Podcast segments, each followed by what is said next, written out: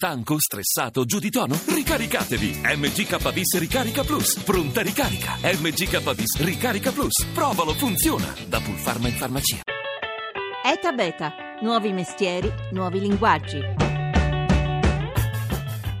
Ricordate la conferenza sul clima di Parigi? Tra mille critiche e contraddizioni, qualche scelta per produrre energia in modo più pulito è stata fatta. Quello che però i grandi della Terra non hanno neppure sfiorato è l'altro grande colpevole dell'effetto serra, il trasporto.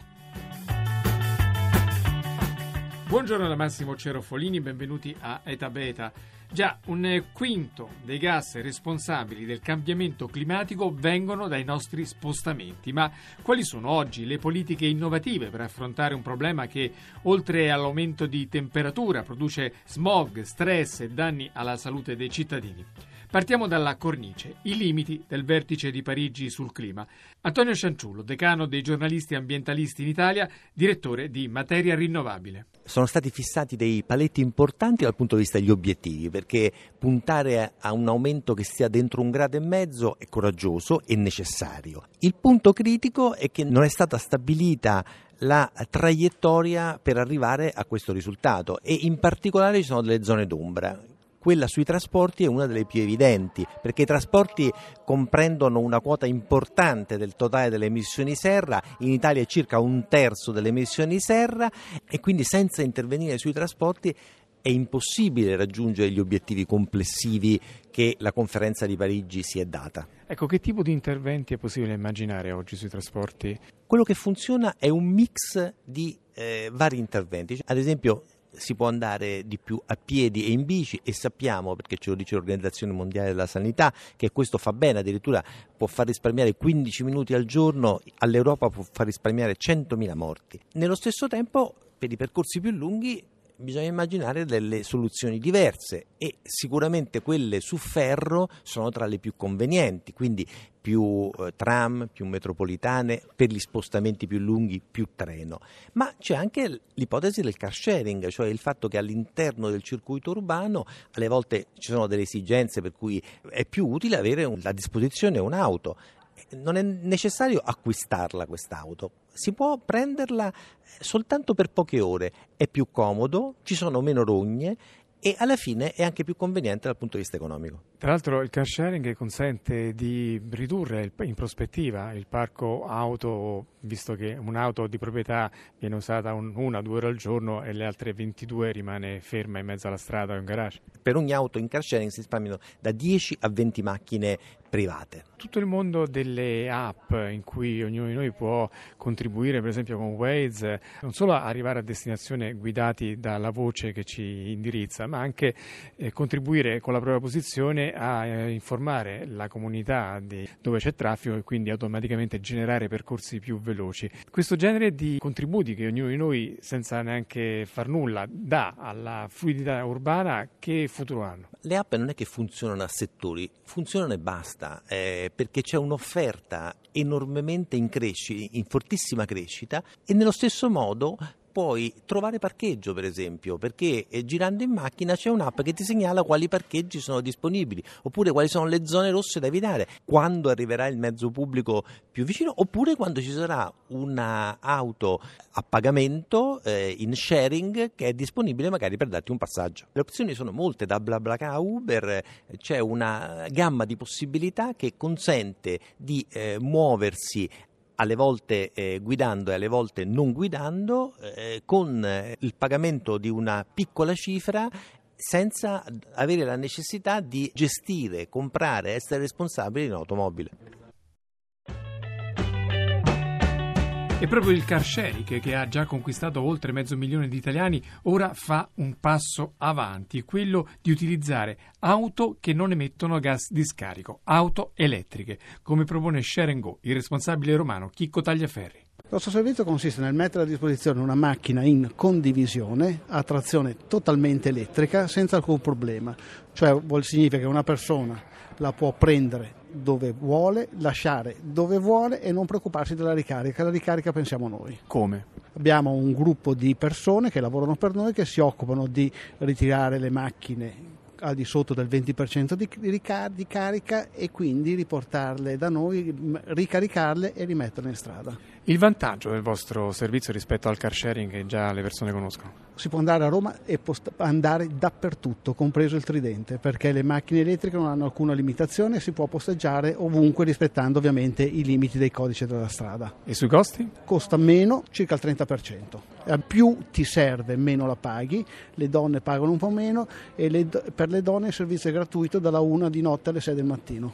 In quante città è presente il vostro servizio? Milano con trecento macchine, Firenze, a Roma con cinquanta macchine e ad aprile lanciamo il servizio alla grande. Tempi di ricarica? La macchina ha un'autonomia di centoventi chilometri, viaggia ottanta chilometri orari massimo, quindi ha una velocità di crociera simile a quella delle altre macchine e il tempo di ricarica attorno alle quattro cinque ore.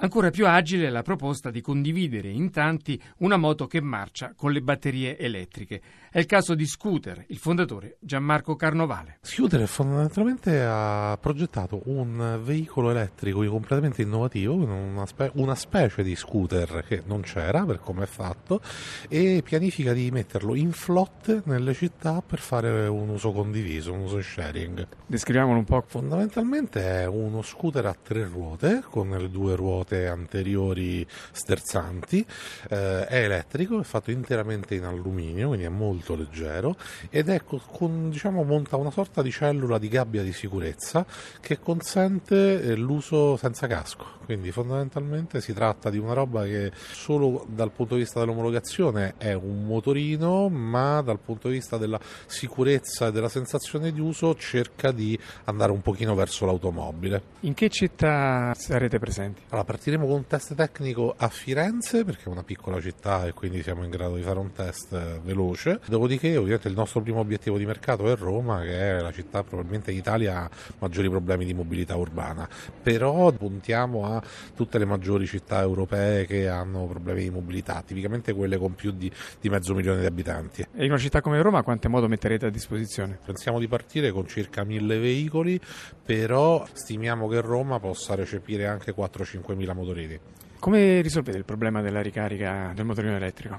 In modo diverso da tutti gli altri, la batteria è sostituibile, eh, quindi avremo una serie di posti, di luoghi che sono assimilabili alle pompe di benzina, dove gli utenti passeranno e ci sarà una persona che gliela sostituisce al volo, quindi tempo di sosta nullo e i motorini saranno sempre pronti per l'uso ventiquattro ore su ventiquattro. E uno la potrà lasciare la moto dove capita? All'interno del perimetro in cui è abilitato il servizio, che comunque sarà la gran parte del, del territorio comunale, quindi sì, lo si prende dove si vuole, lo si lascia dove si vuole, ma pensiamo di mettere in piedi anche dei servizi on demand, cioè io sono in un luogo dove non ce n'è nessuno disponibile, faccio una richiesta in rete e ci saranno degli altri utenti che per guadagnare qualche spiccio me lo portano, me lo portano in tempo reale. Dal punto di vista dei costi, la... diciamo che il prezzo non nominale potrebbe essere visto come simile a quello degli altri sharing o dei car sharing. Noi pensiamo di posizionarlo a un prezzo limite intorno ai venti centesimi al minuto, però incentiveremo dei comportamenti virtuosi, quindi potrebbero esserci delle scontistiche forti se invece di mollarlo nella strada periferica sotto casa propria lo si lascia magari sulla statale, dove magari c'è una sostituzione, un tasso di riutilizzo più elevato, quindi c'erano gli sconti in tal senso. E soprattutto rispetto a un car sharing parliamo di un veicolo che ci mette la metà del tempo a fare lo stesso percorso e si parcheggia immediatamente, mentre un car sharing ha sempre bisogno di cercare parcheggio. Più estremo su questo filone è la frontiera che va sotto il nome di micromobilità elettrica. Katiuscia Eroe, responsabile energia di Legambiente. Parliamo di tutti quei mezzi che in realtà nel nostro paese non si vedono, ma che si vedono in qualsiasi altra città europea o in America o addirittura in Cina, ovvero sono quei monopattini elettrici, monoruota o anche biruota che vengono utilizzati, quindi motorini di bassa potenza, duecento trecento quattrocento watt, e che ti consentono di muoverti in libertà all'interno delle città senza l'utilizzo di macchine, biciclette o scooter. Ricordano un po' l'overboard, la tavoletta, lo skateboard volante di Ritorno al futuro. E subito l'idea è: sono sicuri questi mezzi? Perché uno corre anche a venti chilometri all'ora senza nessuna imbragatura. Lei che li sperimenta con grande frequenza tutti quanti, cosa ci dice a questo proposito? Beh, eh, diciamo che sulla sicurezza sono tanto sicuri esattamente quanto la bicicletta. Se io la bicicletta la utilizzo senza casco, in strade trafficate, senza, come dire, delle corsie preferenziali che mettono in sicurezza i ciclisti, sono pericolose anche le bici, o anche, anzi, al contrario, le auto sono pericolose per questi mezzi. Quindi sicuramente quello che va sviluppato sono tutta la parte delle normative eh, e di regolamenti che mettono in sicurezza i fruitori di questi mezzi. Eh, basti pensare che il monopattino elettrico è un mezzo eh, che potrebbe essere tranquillamente utilizzato nelle piste, nelle piste ciclabili, eh, ma che non essendo omologato e non essendo autorizzato dai nostri governi non si può utilizzare in nessun modo. Anzi, per i regolamenti comunali si potrebbero utilizzare sui marciapiedi purché non si superano i cinque chilometri orari. Meno di una passeggiata. Meno di una passeggiata. E invece gli skateboard, diciamo, con le ruote sono omologati? Il monoruota, diciamo così, è monoruota, ha una ruota sola. Una ruota sola è, è considerato un acceleratore di andamento. In realtà raggiunge le stesse velocità di, una, di un monopattino, quindi venti chilometri orari non ha un acceleratore di andamento. È un mezzo elettrico che ti consente di andare un po' più veloce del normale. Quindi lei ci scommette che questo è il futuro della mobilità? Sì, sì, ci rivediamo fra cinque anni. Ma nell'universo del trasporto elettrico la grande promessa mancata resta lui, il treno. Da sempre in testa ai sogni di chi si batte per un ambiente più pulito, le sorti italiane della rotaia non hanno mai avuto grossa fortuna. Un dato per capirci: le sole linee metropolitane di Berlino sono superiori a quelle di tutte le nostre città. E dopo anni di tagli, soprattutto per le linee locali, arriva ora un pugno di investimenti per innovare almeno l'esperienza del viaggio. Lorenzo Radice è responsabile delle politiche ambientali per Ferrovie Italiane. Quello che vorremmo fare, che stiamo già facendo, è non proporci soltanto come interlocutore per il viaggio da una stazione all'altra, ma anche facilitare il viaggio in stazione e una volta che si arrivi fino alla, alla meta finale, fino al lavoro, fino a casa. Come? Come? Con, con accordi eh, di, con, col bike sharing, Con, con treni attrezzati per portare la propria bicicletta, con accordi col car sharing, con Enjoy per esempio, con accordi per portare le biciclette a bordo, l'ho detto, e poi la parte invece da una stazione all'altra, rendendo i treni sempre più, più puntuali, più affidabili, e questo è il nostro business principale. Ecco, però l'esperienza quotidiana di tanti pendolari, di tanti utilizzatori dei treni è spesso quella di un degrado della qualità del servizio. I treni, i servizi vengono decisi eh, fondamentalmente dalle regioni, quindi Quindi sono anche le regioni che decidono quanto investire sul, sul servizio ferroviario. Questi investimenti adesso ci, ci sono, quindi eh, Ferrovie farà la propria parte e anche il, le regioni stanno, stanno investendo di più.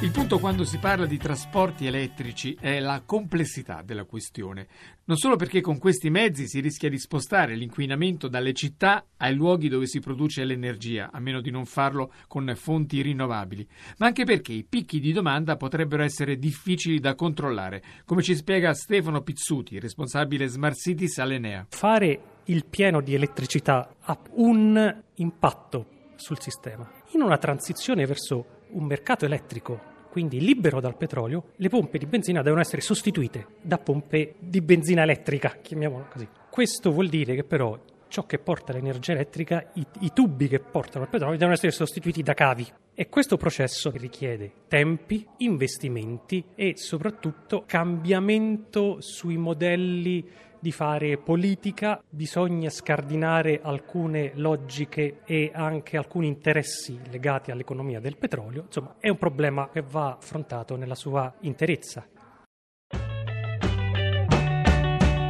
Qual è in tutto questo la responsabilità della politica? Cosa si può fare per riportare il trasporto dentro una strategia per contenere il cambiamento climatico? Francesco Ferrante, vicepresidente del Kyoto Club. La responsabilità della politica dovrebbe essere sia a livello di città, eh, scegliere forme di mobilità nuova, cioè levare dalle strade più auto private possibili e far girare più trasporto pubblico locale possibile. Eh, sembra facile dirlo, poi in realtà è molto complicato, almeno sembra molto complicato viste le politiche che si fanno localmente. Ci sono delle buone esperienze a Milano si è fatto qualcosa sull'area C, il car sharing che è esploso, però siamo molto indietro e anche a livello nazionale bisognerebbe investire molto di più in trasporto pubblico locale, perché è quella la strada per rendere le città nostre più vivibili eh, e a misura d'uomo. Se non si fa questo, il resto diventa molto più difficile. E con Francesco Ferrante chiudiamo questa puntata dedicata alle responsabilità del trasporto nel cambiamento climatico. In redazione Laura Nerozzi e Mimmi Micocci, la regia di Marta Scazzola. e ta beta punto rai punto it è il nostro sito, se volete riascoltare questa e le altre puntate seguiteci su Facebook e su Twitter, ogni giorno tante notizie sul mondo che innova. Ora ci sono i G R da Massimo Cerofolini, passate una buona giornata.